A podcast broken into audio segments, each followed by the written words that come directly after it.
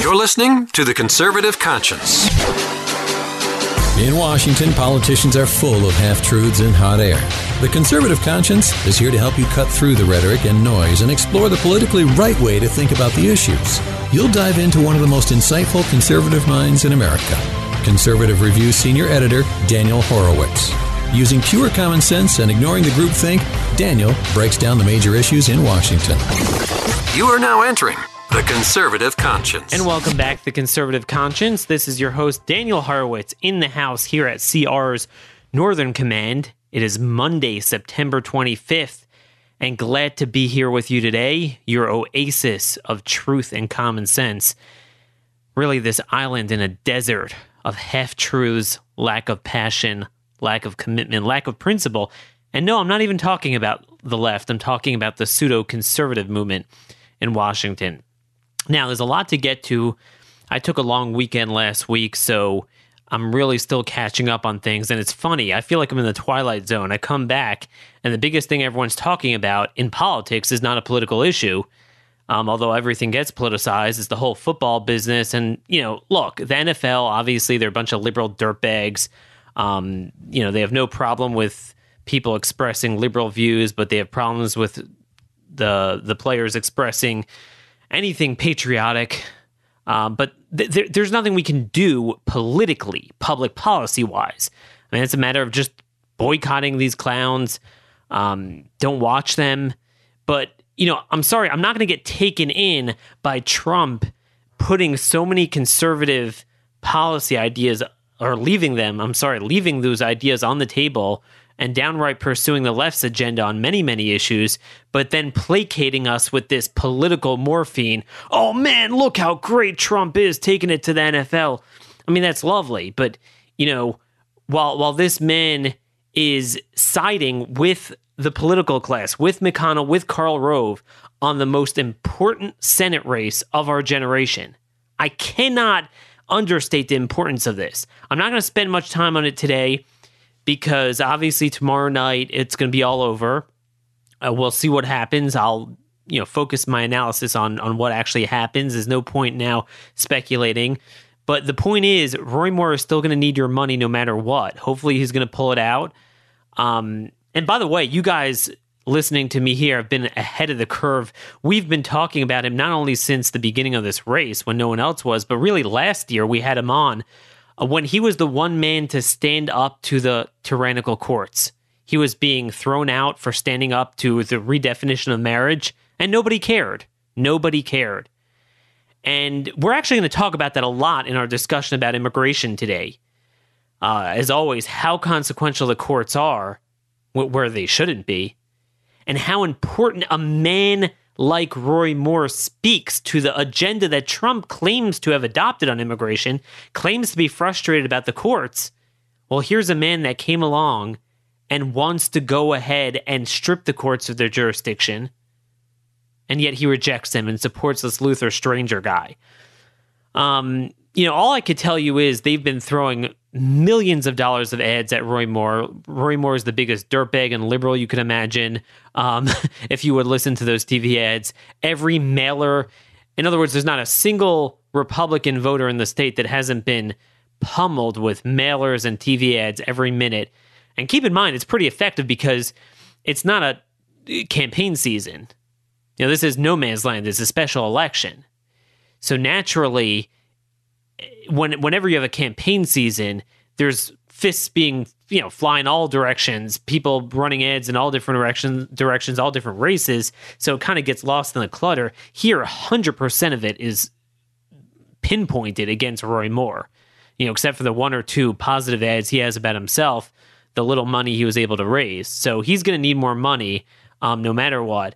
Uh, I still think he's going to pull it out, even though they clearly narrowed the gap from all this. But the lesson it demonstrates is that anyone with any less name branding that Roy Moore had, which is most of our candidates, they, they will not survive the onslaught. These vermin do the exact opposite of what they run on in Washington. Then when we try to challenge them, they say we're corrupt and liberal. And no one ever heard of our people, so they believe it. So anyway, that's what's going on there. I still think that the biggest result is not that they're going to win. I don't think they're going to win. But I do think they're going to try to weaken him so much that perhaps it will give the Democrats a shot. I know that sounds weird in Alabama, but it is a special election. They're running this guy that has no record but claims he's a moderate. He'll get a lot of money. Um, who knows what could happen? So Roy Moore is going to need our support. Um, but with no further ado, I want to get to our main topic today.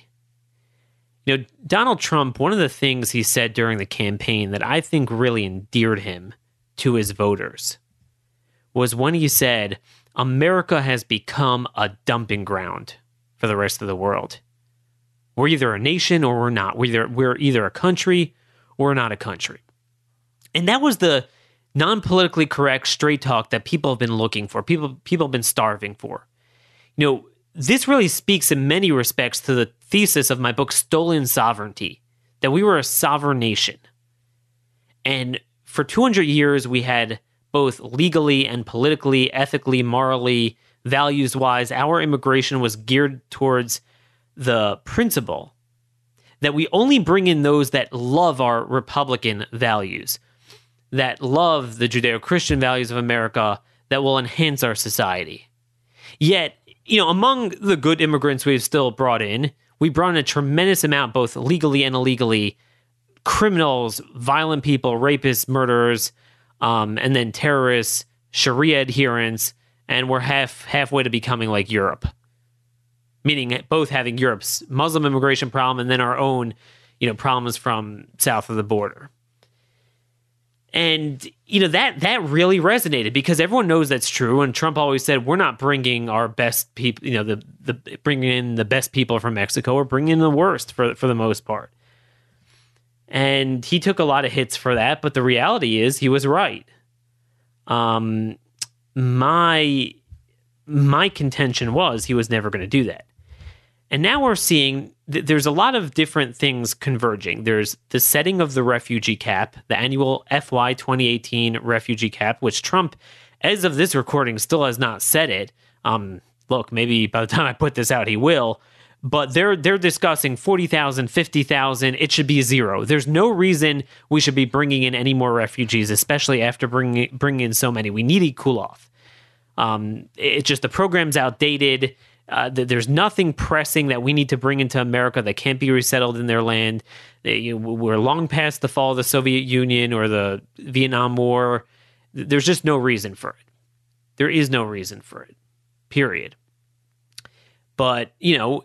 And this is, you know, we hear about the, there's the courts, there's Congress, there's this, there's that. This is something he can do unilaterally. There's no excuses. But this is where conservatives are so bad at negotiating. And, and this is a theme I'm going to bring up a lot today and, you know, in the, in the coming days when we talk about healthcare as well. The soft bigotry of low expectations. Conservatives are happy with, oh, well, at least it's, it's a little better than Obama. Well, yeah, but you're leaving so much on the table. He could shut it all off. And there's a big difference between shutting off the refugee cap completely versus setting it a little lower because, you know, the next president will just set it much higher to make up for the lost ground. Whereas once you end this racket for a couple of years, it's going to be very hard for them to recover. The, the resettlement contractors will go out of business. So um, that's what he should be doing. We'll find out what he does, but clearly that's not what they're doing. It's be either forty thousand or fifty thousand. But then... You know, lost in the shuffle, I'm the only one talking about this. We'll link to this in show notes, my article on this. Trump agreed to bring in the twelve hundred or so refugees, really illegal immigrants from Australia that Australia rejected. They're regies and we're bringing them in. Now, yes, I know Obama forged the deal, but it's not binding on the next president. When did Democrats ever honor conservative commitments? Never. There's no reason for it. Now, a deal is something that's two ways. You get something in return. We call it the Australian refugee deal, but it's kind of like the Pelosi-Schumer debt ceiling deal. We got nothing in return. It's one-sided. It's funny. You know what we get in return? They say there's some Central Americans that Australia will agree to take in. And by the way, they're not even people that landed on our shores yet. They're people sitting in a refugee camp in Costa Rica.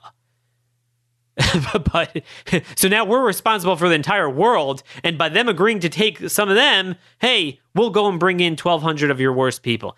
Now, it's so ironic because Australia had the same problem as us, except mainly they'd come by boat from, you know, Indonesia, these type of countries, mainly Muslim countries. And they said, that's it. We are not taking you in anymore. We're not dealing with our crazy courts. We're not dealing with, we are going to detain you on an island in New Guinea or off of New Guinea, um, and we're going to keep you there. We're not even going to allow you in the country to adjudicate your case here. Because this is the problem that's happening in America, that they just flood our borders. People forget. They think it's just the question of the fifty to one hundred thousand refugees we bring in a year. But we have two hundred seventy-seven thousand asylum cases pending, a tenfold increase from the beginning of Obama's ter- term, a uh, sixfold increase from just four or five years ago.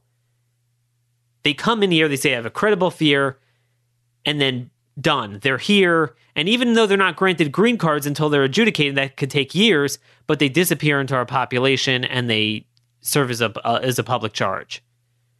Among the many other categories of immigrants, basically anyone could come here and we cannot get rid of them. It takes forever. They, we have the immigration, both the immigration, you know, the D O J uh, administrative ju- judges and then the Article three immigration judges or Article three judges that go and, and grant them bail. They abscond, they never show up, then they disappear into our population, and then they commit all sorts of crimes. Then you got the sanctuary cities, where ICE can't even retrieve them. Then even the communities that ICE wants to retrieve them now. You have the court saying you can't. This is stolen sovereignty. This is America becoming a dumping ground. So now, willingly, we're bringing in another twelve hundred more when Australia is trying to defend their sovereignty. And ironically, instead of learning from Australia's example, meaning we should stop bringing them in right away. We should house them all, you know, on some island so we don't have these problems. Instead, we're bringing in their regies. I mean, I, I just, I can't believe we're doing this and nobody is raising hell. Nobody is, nobody's saying anything. What am I missing? Tell me, guys. Are you seeing this anywhere else? Because I, I certainly can't find it anywhere. I'm, I'm just so frustrated about this. Anyway, who are these refugees? Who are they? Let me read you here from Nayla Rush, who's a fabulous researcher at the Center for Immigration Studies. Um, she wrote a report on this a couple months ago. So, you know, it's titled Riots, Mental Illness, Sexual Assault Allegations. Following an inspection of the Manus and Nauru detention camps, these are the places in, in New Guinea where the Australians are uh, housing them, U N experts conclude that the level of mental illness on both islands was alarming. During the U N High Commissioner's April twenty sixteen visit to Manus Island, medical experts found that eighty-eight percent of asylum seekers and refugees surveyed were suffering from a depressive or anxiety disorder and or post-traumatic stress disorder. Furthermore, a number of very severe um, psychiatric disorders were identified. Um, all sorts of good stuff here. I'm just kind of skipping around. Experts concluded the prevalence and severity of mental disorders presented by the asylum seeker and refugee population on the Manus Island is, quote, extreme. eighty-three percent of asylum seekers and refugees surveyed on Nauru suffered from post-traumatic stress disorder or depression. Riots, fights with security guards and local residents, incidents of self-harm and suicide attempts were on the rise. Um, just trying to pick out the the most important things here. Um, in January, an asylum seeker was charged with raping a young local woman on Manus Island. The incident raises, according to the victim's aunt, a serious problem as to how detainees are relating to local people on the island. They don't know our cultures, and they don't respect the women here. They do not. They, they, they do anything they want. They are roaming here looking for women, and getting these small girls to have sex is not something the people of Manus would like to see. Another asylum seeker was arrested and charged with the rape of a ten-year-old girl. As reported in January twenty seventeen, police on the island said at least seven men had been arrested in recent weeks for offenses such as public drunkenness and possession of drugs. I mean, I don't know what to tell you guys. This is what we're taking in. It's unbelievable. We don't have to do this. Just say no. Demand that Australia in return take in some of our illegal aliens. This is so easy. Just say no. Say, th- this is ridiculous. I don't care what deal Obama made, but this is a threat. Oh no, we're vetting them. Vet what? This is the point. If they couldn't live harmoniously with the residents of New Guinea there, I mean, certainly they can't live harmonious with Americans. And by the way, most of them are um, from Sudan, Iran, Iraq, and guess what? The Rohingya in Burma. You're going to hear a lot about that. Oh, they're being persecuted. Look, it's a two-way fight there, and you know these guys are not people who should be bringing in, but we brought in about twenty thousand of them the last decade or two, I believe. Um, so that, that's another growing problem here.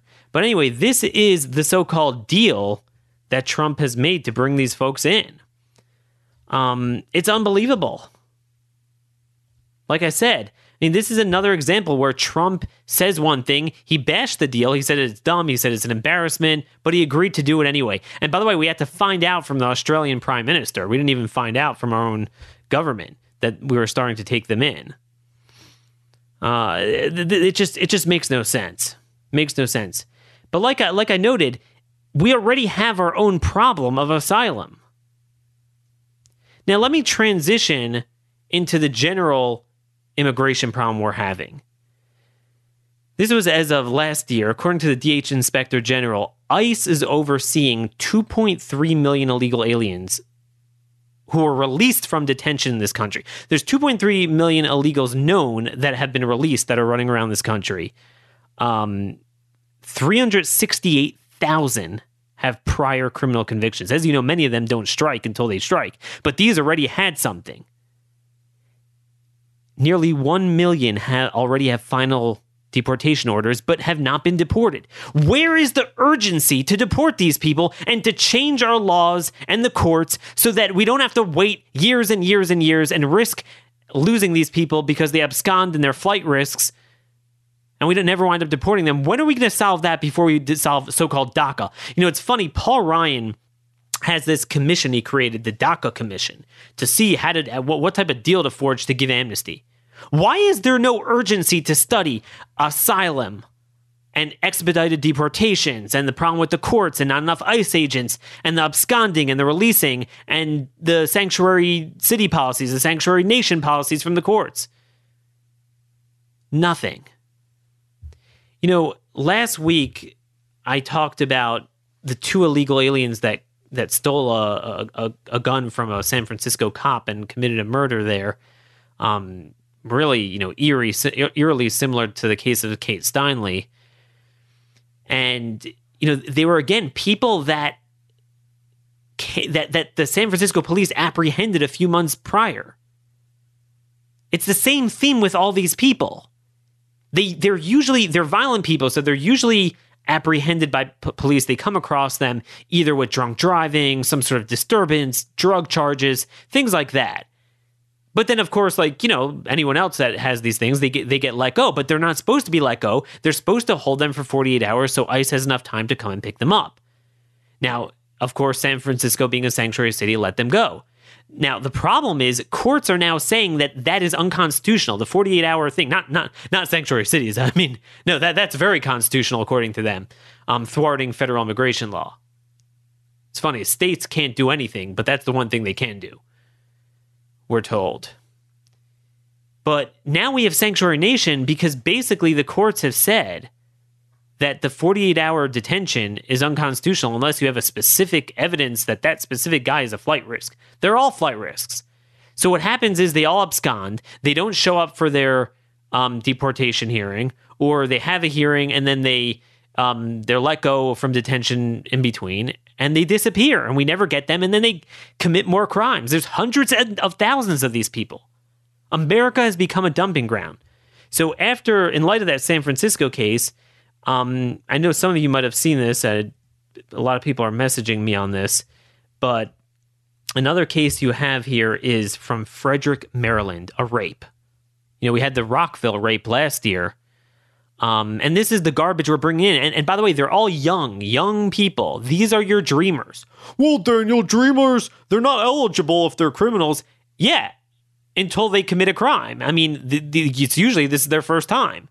So don't don't give don't give me this notion that the entire population of of so-called dreamers uh, they're they're just like your greatest military veterans, amazing people. No.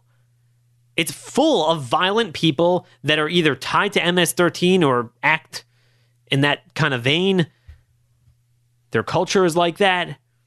But anyway, this in Frederick, Maryland. By the way, this is heartbreaking. You know, I'm from Central Maryland, and um, you know, Baltimore, D C area. That's that's the basket case. But Western Maryland was kind of the oasis, beautiful red country, conservative, low crime, lower taxes, just nice scenery in general. You know, you, you could place Western Maryland in the heartland. But in recent years, the city of Frederick has just been blown up. And among many problems it has experienced is illegal immigration. Um, here, I'm reading to you from Fox five, the local, local Fox affiliate.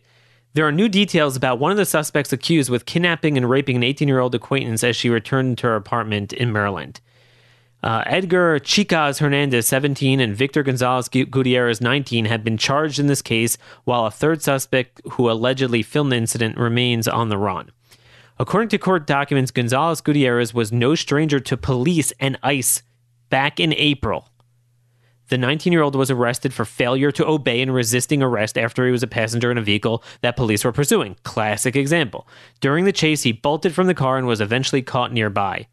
ICE said Gutierrez was released on immigration bond by a judge. This is back in April, and it appears a court date was set to discuss the potential deportation. ICE, ICE insists that all procedures were followed, but Frederick County Sheriff Charles Jenkins, who's a good guy, said this incident illustrates a larger problem. You ask yourself how and why. He said the reason why is the system is broken, not only the immigration system, but the enforcement in the backside where people have to wait so long for court dates in an immigration court. Bonds are set, and the courts know these people will not appear in immigration court to face deportation. Again, the solution is very simple. We need to tighten up our statutes on asylum. We need to, and we, we need to stop bringing them in. We need to strip the courts of jurisdiction. Um, you know, the E O R courts, the these are immigration courts, the ones that are referenced here. They're controlled by D O J. Stop releasing them. They're the consummate flight risk. America should never be on hold. That is to say, America should never be on the hook for incurring the liability of an illegal immigrant for even a second. Okay? So if someone comes here and we're not sure where they are and they claim they have a credible fear or maybe they have a way to adjudicate themselves in, while they're being adjudicated, they need to be held off our shores. They most certainly should not be released into our communities where they could commit all sorts of crimes. We can't identify them. We can't track them down, and by the time we get a hold of them, it's too late. This nonsense has got to end. But where is the emergency? Where is the sense of urgency on the part of our political class, on the part of even the Trump White House? We need we need amnesty from this. Uh, the American people need DACA, deferred action from criminal aliens. Okay, that, that that's what we need. Let's deal with that first. Let's deport expeditiously the two point three million illegals that are being observed by ICE, not really observed, but released from detention. Let's ground those up, and then we'll we'll deal with the best of the best, you know, and give them amnesty. But let, let's put American priorities first. Which brings me to the final point, and that is the revised travel ban. I know a lot of people are confused what it does, what it doesn't do. So basically, the last six months, we had the initial ban from, originally it was seven countries, but then he cropped off Iraq, which was a huge mistake, and now we're bringing them in from Iraq. Uh, so basically, it was what? It was Iran, Syria, Yemen, Libya, Sudan, and Somalia, um, in both immigrant and non- non-immigrant visas. And you had all the issues with the courts, and it's all over the place. For the most part, the Supreme Court has slapped them down, but has the Supreme Court has thus far allowed, keep in mind, they've never ruled on the merits of the case, but they've allowed the injunction of the lower courts to remain as it relates to anyone who has ties to Americans or businesses here, um, which is nonsense. You know, obviously the whole thing should have been thrown out immediately, um, and that's what's pending right now in court. So it expired because it was for six months. This was in March or February, and now it's uh, six months later. So Trump renewed it on Sunday. Now, now the the renewal, it's there's a lot there. It's twelve pages, but but basically the, the key is, the key to understand is, it was very politically correct. It was very random, and it's very clear that they're not putting the best interest of America first. They're putting the interest of foreign governments that they're too scared to stand up to, and the courts, that they're dancing around the lower courts too much. They're too worried about them.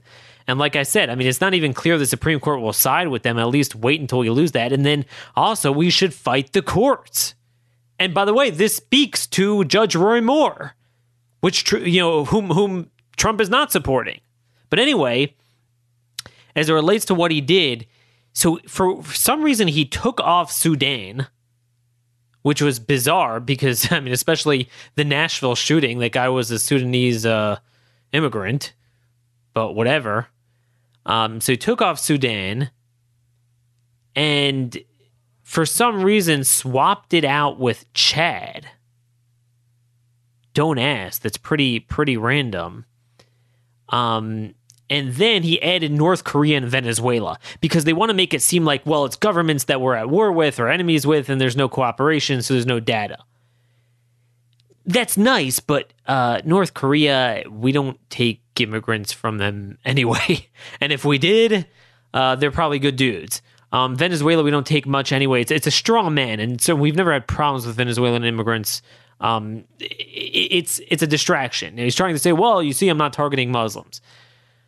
That's nice, um, but then why? Why do Ch- Chad? So Chad is definitely a, is you know saturated with Islamists there, but so is every country in Northern Africa and the Middle East. So I have an article I'm going to link to in show notes coming out now, coming out today, or just came out actually, just been po- posted. That I, I list all of the immigrants we've taken, green cards, not non-immigrant visas. I don't have all the data on that, but. Green card, um, green cards from two thousand one until two thousand fifteen from forty-seven predominantly Muslim countries. No one else has compiled this data. I spent a lot of time with a calculator and spreadsheets just going through D H S data on this. Um, it's one point eight million I have there, but it's really, I note in my disclaimers there, if you add it up, it's really over two million. Obviously, twenty sixteen, we don't have the data for that yet, um, or at least most of the categories. So this is from two thousand one to two thousand fifteen. So genius is, after nine eleven, we went and brought in two million more Muslims. Oh, and by the way, that doesn't include roughly a million we brought in foreign students. We bring in about one hundred fifty, one hundred sixty thousand foreign students from these same countries every year, mostly from, you know, Saudi Arabia, Turkey, Pakistan. Um, and the point is, you're going to see... We don't bring in too many immigrants from Chad. It's about one hundred a year. Whereas we bring in thousands a year from Egypt, from Turkey, Pakistan is the most, Iraq, Afghanistan. Notice the countries we don't, and then Saudi Arabia, we don't bring in that many immigrants from Saudi Arabia, but we bring in sixty thousand foreign students every year. These are long-term visas, and that's that's a big security problem. One of the nine eleven hijackers uh, was a Saudi student. So um, it's a little bit weird. I mean, Ch- so the point is, this does nothing to, to deal with the eight hundred pound gorilla in the room, which is mass Muslim migration.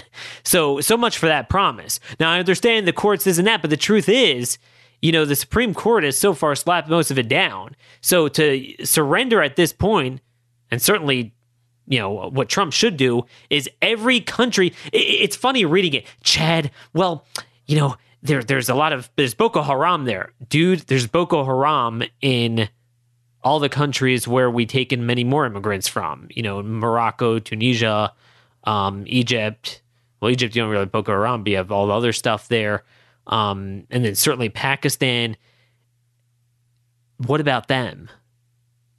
And actually, Somalia, it wasn't even categorical. It categorically bans immigrant visas. For non-immigrant visas, it says, well, it's stricter um, scrutiny.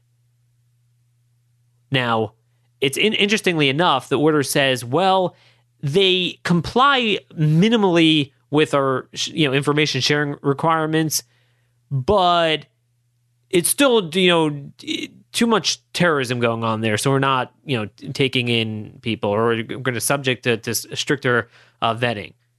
That's true of fifty countries. Why are you beating around the bush? Why? Isn't that true of Iraq and Pakistan? Those are the biggest problems. Th- this is such nonsense. I mean, that, that that's the bottom line. But it's very clear that he doesn't want to be accused of being a, a racist. And number two, um, he's worried about the foreign governments, because we're still treating the Iraqi Baghdad government like an ally. And by the way, this is going to tie in. Watch out for tomorrow. You have the Kurdish um, bid for independence, and we're not backing them. And the Iraqi government uh, is, is uh, beating up on them. Um, we're kowtowing to them. That that's all of this is. And it wasn't interesting. Remember, Trump told us that we're going to send so many troops to Afghanistan to continue doing God knows what. But then part of his speech was the new strategy is to go after Pakistan. And that, that really resonated with a lot of people. Yeah, that's the source of the problem. What better way to kill two birds with one stone, not bringing Islamists into America and also holding Pakistan accountable, than by saying, dude, unless you step up your fight in terrorism there, we're going to go and cut off visas from your country and green cards. I mean, Pakistan, we've we've brought in several hundred thousand since nine eleven from Pakistan, just with green cards. About ten thousand more every year in terms of foreign students. That's a huge problem. Maybe one day we'll have our buddy Phil Haney back on, the, the D H S guy who wrote the former D H S employee who wrote the book um, uh, about how Obama erased all of his databases and everything. He's an expert on Pakistan terrorism. He'll tell you that that's a huge red flag there. That's probably the biggest one, and that's the country where we have the most immigrants from the Middle East. So Trump figured, okay, I'll take Chad because nobody lives there. No one, nobody's coming there. Libya, no, nobody ever comes here from Libya. Syria, okay, so Syria and Somalia, he did, well, Somalia he didn't fully keep, but Syria fully kept. Okay, fine, that's good. Iran, um, oh, and Iran, he kept Iran, but then says we're bringing in foreign students. I got news for you. We bring in twelve thousand foreign students a year. We bring in one hundred immigrants from Chad a year. So you get, you get the sense of what I'm saying. This whole thing is screwed up. The point is, America has become a dumping ground. The point is, conservatives don't know how to negotiate. We're like, well, at least it's something. It's better than Obama. Yes, it's better than Obama. But we could get so much more for nothing. Why are we leaving so much on the table? And I don't have enough time to get to this, but later in the week when we get back to healthcare, I'm not, it's so fluid now. I'm waiting to see what happens to kind of give over to you my latest thoughts. But the point is, conservatives don't negotiate. We're like, well, at least it's something. Well, start off asking for more.